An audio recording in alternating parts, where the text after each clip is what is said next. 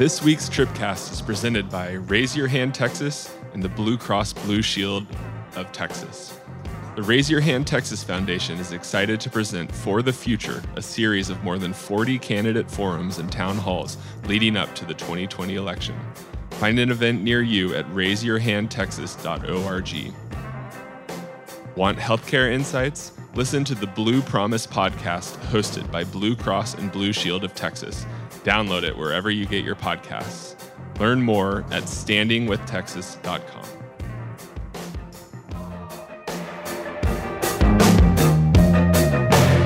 Do I have to talk you into it? Do we have to make sense of it? Well, I've known you such a. Hello and welcome to the January 29th uh, edition of the Texas Tribune Tribcast. My name is Matthew Watkins, uh, managing editor for news and politics at the Tribune. I'm filling in for Alexa today, who um, we understand is trying to dig out of a pile of snow in the panhandle. Um, joining us this week are uh, three uh, political reporters for the Tribune Cassie Pollock, Alex Samuels, Hello. and Patrick Svitek. Good afternoon. Good afternoon. Couldn't, couldn't Did you sleep at all, Patrick? yeah, yeah. Got Okay, plenty I of got an email from Yeah, you yeah, at 3:30 in the morning, so it's a little worried. S- Some of the sleep was between Bastrop and, and the Austin airport, but I got sleep. Okay, very good. So we got three topics for you today. Topic one is the uh, special election last night. Topic two um, is uh, the state of the grassroots in Texas, and topic three is the presidential race. We'll start with topic one. As we joked, uh, Patrick maybe a little sleepy today because he was up late last night in Fort Bend County, uh, keeping an eye on the first elections of 2020 in the state. Um, three special elections uh, for House seats, the most notable being House District 28, um, where Gary Gates, the Republican, uh, defeated Eliz Markowitz uh, by 16 percentage points. Uh, I, I joked at last week's Tribcast that I was going to write down in my calendar, calm down today, because uh, we didn't want to make too much of these results. But 16 percentage points is quite a uh, margin there. This was a seat that got a lot of attention. What happened, Patrick? Yeah, so Democrats had made a, a really big play for this seat, and in the process of doing so, I think really raised expectations around this election. Um, you saw at least three presidential candidates Mike Bloomberg, Elizabeth Warren, um, and another one that I'm blanking on uh, get involved in this race. You had state and national groups pour hundreds of thousands of dollars into the race. Uh, you had Beto O'Rourke coming off of his uh, unsuccessful presidential campaign, really make this his top political priority, and you know made Fort Bend County effectively his second home, and was spending days and days there at the time, blocking, uh, block walking, door knocking. And and really trying to organize and get out the vote. Um, and so you just saw this massive amount of tension go into this race, and it ended up, um, you know, as you pointed out, not being that competitive uh, after all. Um, this was always going to be, um, you know, a tough race for Democrats. If you just look at the the numbers, you know, the the former Republican incumbent John Zerwas uh, won by eight percentage points in 2018, won re-election by eight percentage points in 2018. Uh, Beto O'Rourke uh, didn't carry this district. He lost it by three points, um, and it's it's a changing district. Uh, but based off those margins, it's still a, a reach district for Republicans and Democrats. You know, rightfully note that on their list of you know 20 pickup opportunities in in November, this one is like number 16. Um, but that all doesn't change the fact that you had to make a very serious play for this seat. They clearly saw something here, um, and uh, you know, in doing so, raised expectations. I think in, in, a, in a pretty uh, you know in, inflated way. Yeah, I mean, you can try to downplay the race now, but I mean, the fact remains that there was a lot of money spent here and a lot of energy expended trying to flip this seat. Cassie, you know, you, Patrick, all of us here are going to be watching the attempts to flip the House over the next year, um, especially in November. Uh, should we read anything into this? Is there is there any reason to be concerned or less optimistic uh, if you're a Democrat? Um, not too sure about that. I mean, kind of the way that I was looking at it is it had Gates' margin of victory been, you know, two percentage points or three percentage points, the reactions that we'd be seeing, uh, you know, that we'd be watching play out on Twitter right now would be very different uh, as opposed to the 16 uh, percentage points that he, you know, won by last night. Do you agree with me on that? Yeah, for sure. Yeah. Yeah. Um, that's kind of how I've been thinking of it. Um, not, I don't think that this puts either of the two parties necessarily in, you know, a, a, a more, you know, a better place of certainty than they were before the special election. As you said, a lot can happen between now and election day, but you know, 16, uh, 16 winning by 16 points is uh, definitely something that Republicans can write home about. Sure. I mean, oh, go ahead. I was gonna say there, there were some some pretty unique factors at play in this race that we won't see in other uh, rate most other races in November. For example, Gates is very wealthy. He was able to pour over a million and a half dollars of his own money in the race, uh, and to be you know to be sure at the same time, Markowitz was was well funded. She was not able to outraise or outspend him, but she was also very well funded with the support of these state and national groups. Um, so it wasn't they weren't on total equal financial footing. Um, but you know, Gates was obviously able to have a financial advantage in this race, and uh, you know.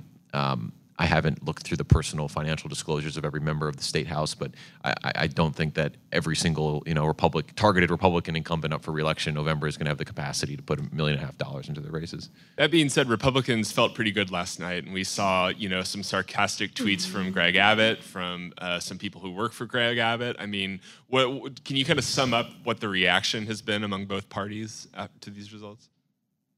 Um, I think Dem- you know Republicans, you know, could after the early vote numbers came in, you kind of saw this building. where, You know, the both sides were able to analyze the early vote numbers and, and kind of project forward, you know, what the results were going to look like. And so they had, you know, coming out of Friday, both sides kind of had a, a good idea where this race was going to end up on election night. Um, and then you, you know, over the weekend, you increasingly saw that Republicans could uh, barely contain their glee. and, uh, were building up to these um, victory laps. Uh, you know, rightfully so. They obviously had a resounding victory on uh, Tuesday night. And you know, one thing that Abbott and other statewide office holders, I think, are, are really eager to do is to try to use this to tarnish the political effectiveness of, of Beto O'Rourke, who obviously became, um, you know, kind of the, the face of her of Liz Markowitz's campaign beside the candidate herself, just given all the time and energy that he poured into this race, um, and clearly came up short in a very big way. And so, um, you know, I think they're very eager to use this to kind of, uh, you know, show that he is, or try to argue that he is not as effective of a political surrogate as Democrats believe he is going forward. Um, and you know, and on that point, you know, I think it's it's very clear that you know he is talented in in bringing people together and he was able to bring over 1100 people through his new group he says to to Fort Bend County they knocked on tens of thousands of doors you know he was able to bring people from mainly from Texas but from you know 11 different states or something like that. There's no doubt that he has this you know powerful convening power and connection with um, voters in the state but i think the question that's being raised here is how much of an equal and opposite reaction is that spurring on the opposite side? And i haven't seen any you know data or hard numbers on this but just anecdotally um, you know you saw republicans energized to vote against the you know the beto o'rourke backed candidate in this race. Um, so i think that's going to be a, a debate going forward Yeah, he uh, he clearly can motivate Democrats. It seems like he can, motivate Republicans too. I mean, you even see that in fundraising emails, right? If, if Beto O'Rourke mentions any kind of a race, the Republican will immediately kind of blast something out saying, you know, Beto's targeting us, you know, things Right. like that. So we'll see. I mean, what what do you think, Alex? Is there going to be less? Is this going to change in any way how anxious um, people are to see, you know, Beto campaigning for them or block walking for them or getting involved in these races? I think it's definitely a valid question of how effective Beto is uh, for Democrats because, like you said, um, he is very good at getting people out, but at the same time, Republicans can easily use that to be like, you know, I've seen emails gun grabbing Beto is, you know, targeting this race or gun grabbing Beto is putting millions of dollars into this race or whatever it is. Um, so I think it's an effective argument for both sides, but it'll be interesting to see post Markowitz what races he really focuses his attention on in 2020, and uh, especially if we go up north to the more competitive like Dallas area, suburban seats, kind of if he focuses his attention there and how Republicans use that to their advantage. You know the, the the thing to remember here is as Patrick you've pointed out in your stories is that Gary Gates has um, you know has won this seat. He will be a member of the Texas legislature, but he will have to win re-election before he gets a chance to actually you know vote on any bills or or you know be a part of a session. Uh, what do we think about this in November? Do do do Democrats give up on this seat? Do you think they have a chance of making it competitive the second time it's on the ballot? you know they're vowing to you know they're vowing to continue to fight for the seat through the general election and that was honestly liz markowitz's you know almost exclusively her point last night. I mean, I didn't actually hear her concede. I'm sure that she ultimately called or, or made some kind of statement on that, but she came into her election night party and her, you know, her main message was, "We're not done. You know, I'm on the ballot again in November. It's going to be a different electoral environment in November, and, and this is when we're going to take that seat." Um, obviously, Gates is going to, while he may not cast a vote during session, uh, during a session for the time being, you know, he's going to benefit from all the um, you know, uh, you know, all the, the benefits of, of incumbency, uh, which there are some, even if you're not, you know, voting in, a- in a session or getting a chance to vote in a session yet. Um, you know, and Democrats are saying that they're going to continue to target this seat through November, so we'll take them at their word. You know, uh, special elections can be weird, and you know we saw that in uh, the the Senate with the um, the the seat, the solidly Democratic seat that um, Republicans flipped uh, right before the legislative session uh, last year. Uh, you know, I guess we'll we'll just see what happens over the next few months. Um, I also want to note uh, if you um, are listening uh, via the live stream and want to ask a question, you can send your questions via Facebook and Twitter. Um, use the hashtag Tribcast, and um, if we get some questions, we might try to answer them later in the show. Uh, I want to move on to our next topic, though. Um, Cassie, you had a story um, that ran this morning on our website, kind of looking at the relationship between Dan Patrick and the grassroots. Um, in 2015, Dan Patrick kind of took over the lieutenant governor's office, you know, some might say kind of on the shoulders of the grassroots, and he worked really hard to have them be involved in his governing.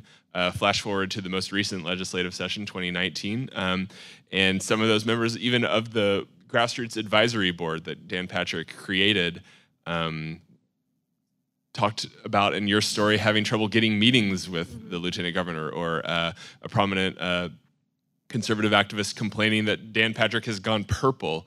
What's what's going on here, and why does that matter? Yeah, I mean, I think you laid it out pretty perfectly there. In 2015, Patrick, you know, rushed into office with a nearly, you know, 20, 20 point margin of victory, is, is appointing people like JoAnn Fleming, who's a prominent East Texas uh, Tea Party activist, you know, to chair this grassroots advisory board. And of course, you know, became pretty queer uh, became pretty clear pretty quickly that there was just going to be uh, you know that there was going to be an issue um, over this pre-K letter and um, Greg Abbott you know had priority legislation and um, anyway so that didn't end very well for them but it didn't end necessarily the relationship that Patrick had with the grassroots. Um, Fast forward again, like you said, to uh, 2019, and people like Fleming are sounding the alarms, saying that Patrick and other state leaders have, uh, you know, turned purple, um, and that's basically what prompted this story, which I think was kind of uh, a narrative that we saw play out over the legislative session, and. Um, you know, s- traveled to Tyler, sat down with Fleming, and uh, you know, she said that it all kind of was rooted in what happened in 2018 when Patrick and others didn't really get to enjoy or experience the margins of victory that they had, uh, you know, found themselves in four years earlier.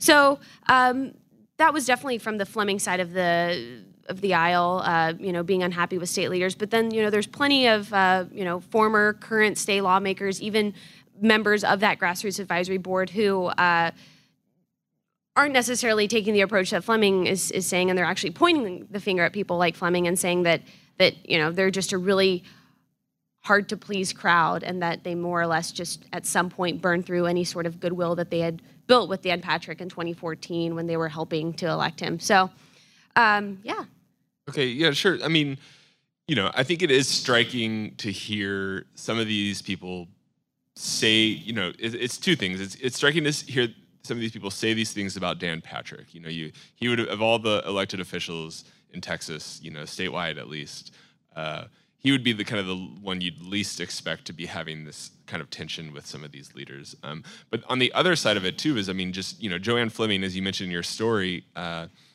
you know, has been a very powerful force in Republican politics over the past decade, right? And um, you know, whether it was moderating candidate uh, debates or, or or various other things, you know, people really sought after her endorsement. I mean, do we feel like she wields less influence with the people in the Capitol now than she did five years ago?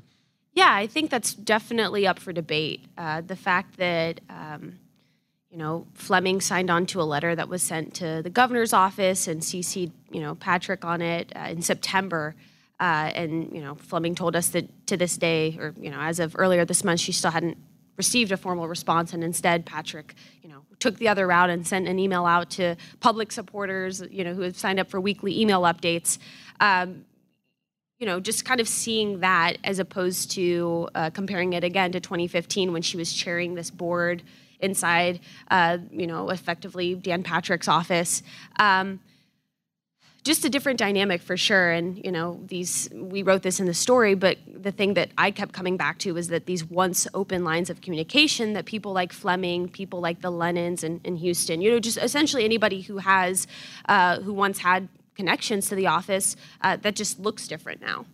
Patrick, do you think this has anything to do with electoral trends and maybe state people in the state are are starting to worry a little bit more about center than the the right in terms Sure. I mean, especially after the 2018 election. I mean, we saw this in the policy, uh, the agenda setting at the Capitol in terms of the issues that they focused on, kind of shifting away from those uh, red meat conservative priorities and focusing on more bread and butter issues that may be more appealing to more moderate voters, more suburban voters, places where they lost ground in, in 2018. Um, you know, I think this is a you know, part of that and a continuation of that.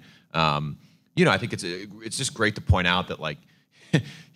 I, I don't have a lot of sympathy for the argument that these people are rabble rousers that don't matter or anything like that because it's the same. You know, Dan Patrick appointed her the chair of a board. People go and seek their endorsements. They go and speak at their groups. Um, they've been ele- these people have been elevated by statewide officials. Um, if you want to argue now um, That they're outdated or that they're you know that they don't matter um, then you got to take a quick look at your record as you know your campaign record. And i know that not every republican in the state every republican official has uh, you know courted them so intensely or elevated them in the way that i just described. Um, but there's no doubt that they've been given influence by the actions uh, of the you know these these officials some of these officials.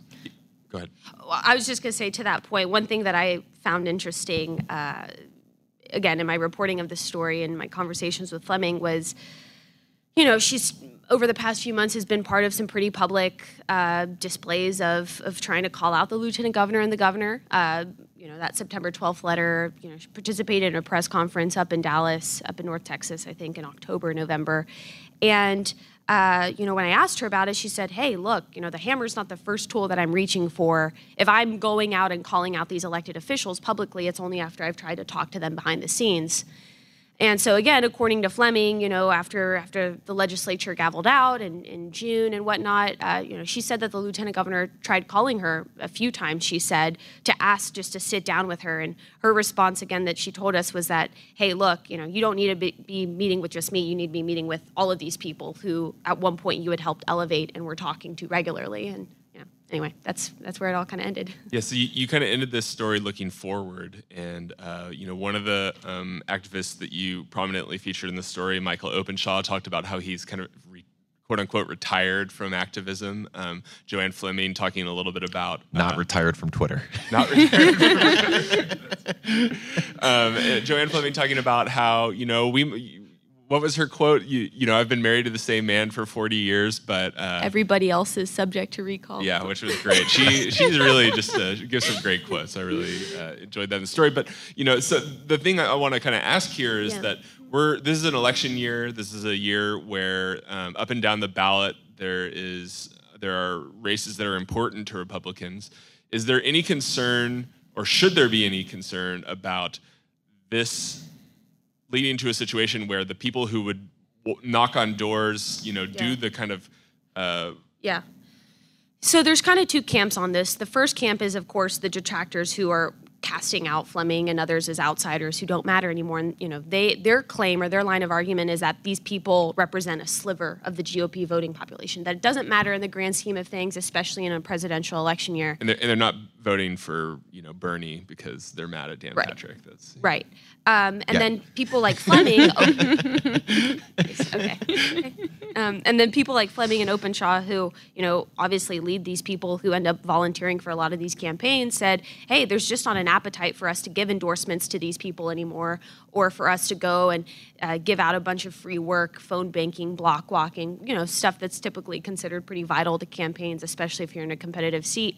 Um, so I think that that's you know one thing that would be interesting or that is going to be interesting to see play out. Do you see a lot? Are campaigns actively uh, you know needing to work harder to try to find a lot of this volunteer work? Um, another point is this divide, or you know, divide, disconnect, whatever you want to call it.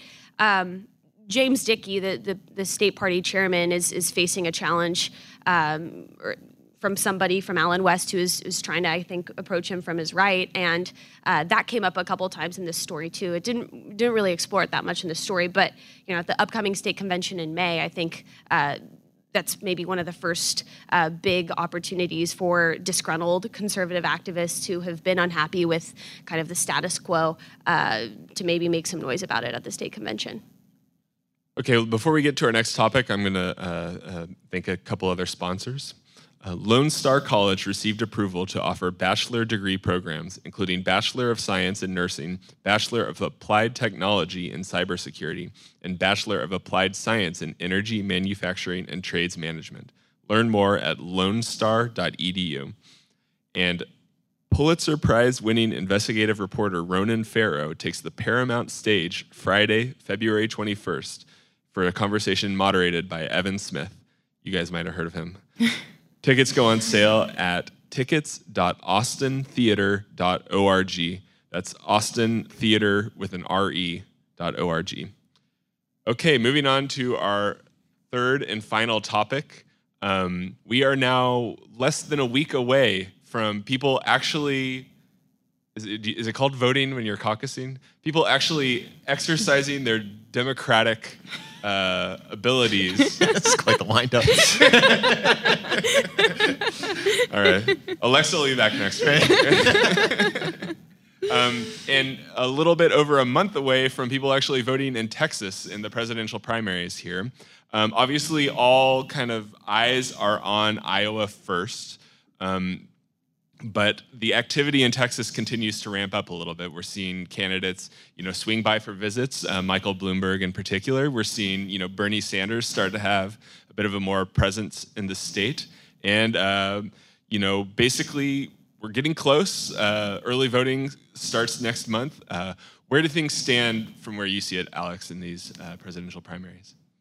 Um, so polls as far as Texas so far still pretty centered on I'd say Biden and Sanders here in Texas. Um, I know we had a Texas Lyceum poll come out earlier today. And I think Biden had 28% of the vote um, among uh, likely Yep. I'll give, you, I'll give you the rundown. I wrote it down. So Okay. you got you got Biden at 28%, Sanders at 26%, which I believe would be within the margin of error. Mm-hmm. That's the kind of top tier. Then you've got Warren at 13, Bloomberg 9, Buttigieg 6, Klobuchar 4. Right. I mean, so those those results aren't entirely surprising. Um, I guess I would be more a little bit surprised that Sanders is kind of picking catching up to Biden's lead here in Texas. Um, I do think it's interesting that Bloomberg is in fourth place in Texas, and I think that's just a product of him increasing his ground game in the state. Um, he said he plans to hire 150 staffers in Texas by the end of January. Um, he's in Texas now. I believe he's in Houston. He's going to be in El Paso a little bit later today.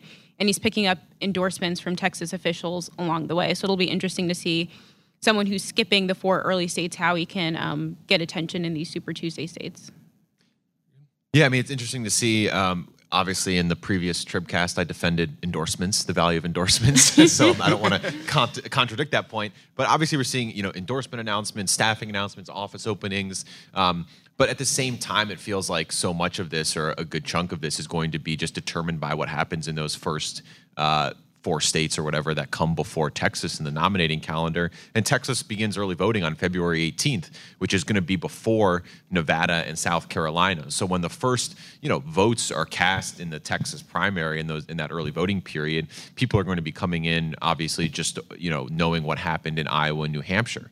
Um, and I, I'm curious to see how that, you know, that timeline, those kind of overlapping timelines, ultimately shape the Texas primary um, in terms of what the early vote looks like and what the, the actual election day vote looks like. Because we're going to, you know, once we start voting in Iowa, this is going to become an, an you know extremely day to day race in terms of who has momentum and who's you know who's up and who's down. So um, it'll be very interesting to see what the Texas early vote period looks like versus Texas election day.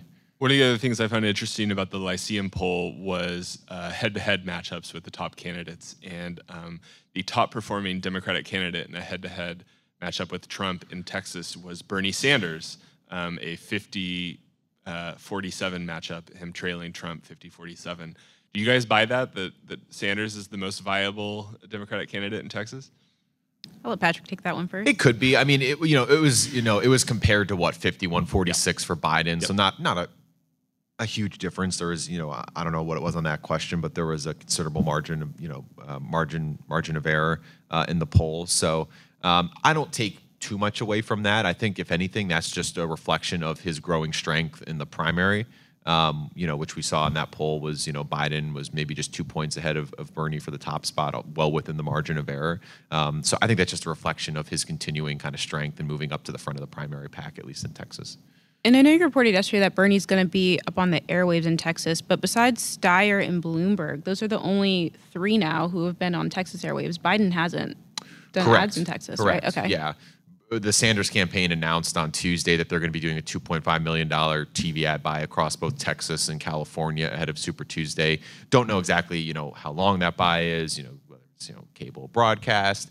Um, but, you know, depending again depending on the time period that's enough money to make a you know when when uh, deployed uh, you know smartly uh, on on Texas TV in certain markets that that's a smart way to make a you know that's an effective way to make a dent in the in the in the race here. Yeah, I it's not going to be able to catch up to just to be clear not be able to catch up to the spending that Bloomberg has been doing here but you know that, that that's a that's a real play is all I'm trying to say. Sure. I mean, if you look at the top four Biden, Sanders, Warren, Bloomberg, uh, Biden is at the top, but he also, I think, would really stand out among those four as the person who's played the least in Texas. I'd say him, agree with that? him and Sanders have played the least so far in Texas. I mean, Biden has a Texas state director, um, but I think that's the only director on the ground that he has here in the state. Um, Warren and Bloomberg, um, Bloomberg mainly has built kind of an unmatched ground game. I think he has the most offices open in the state, or at least he will by the end of the month. Um, he definitely has the most staffers here, and I think Warren's in second place. Um, and I believe the Bernie campaign, not Sanders himself physically, but he had a bunch of barnstorms. I actually don't know what those are. I think Patrick might have gone to one a couple months back. He had a slate of those just throughout the month of January, um, which is unlike what Biden's has done so far. Yeah, they're, they're like organizing events where a staffer or a local, you know, super volunteer or something will kind of gather local supporters and volunteers and try to, you know, train them on how they can get involved in the campaign before paid staff arrives on the ground. It's usually like the first wave of activity before a campaign actually starts building a, you know, real paid infrastructure in a state like Texas. So yeah, it's gonna be fascinating to watch. It really is. Okay, I think that's about all the time we have. Uh, I want to say thank you to Spoon for our theme music. Um, thank you to Cassie, Alex, and Patrick for uh, participating today. Uh, thank you to Raise Your Hand Texas and Blue Cross Blue Shield of Texas, Lone Star College, and Ronan Farrow at the Paramount uh, for sponsoring the Tribcast.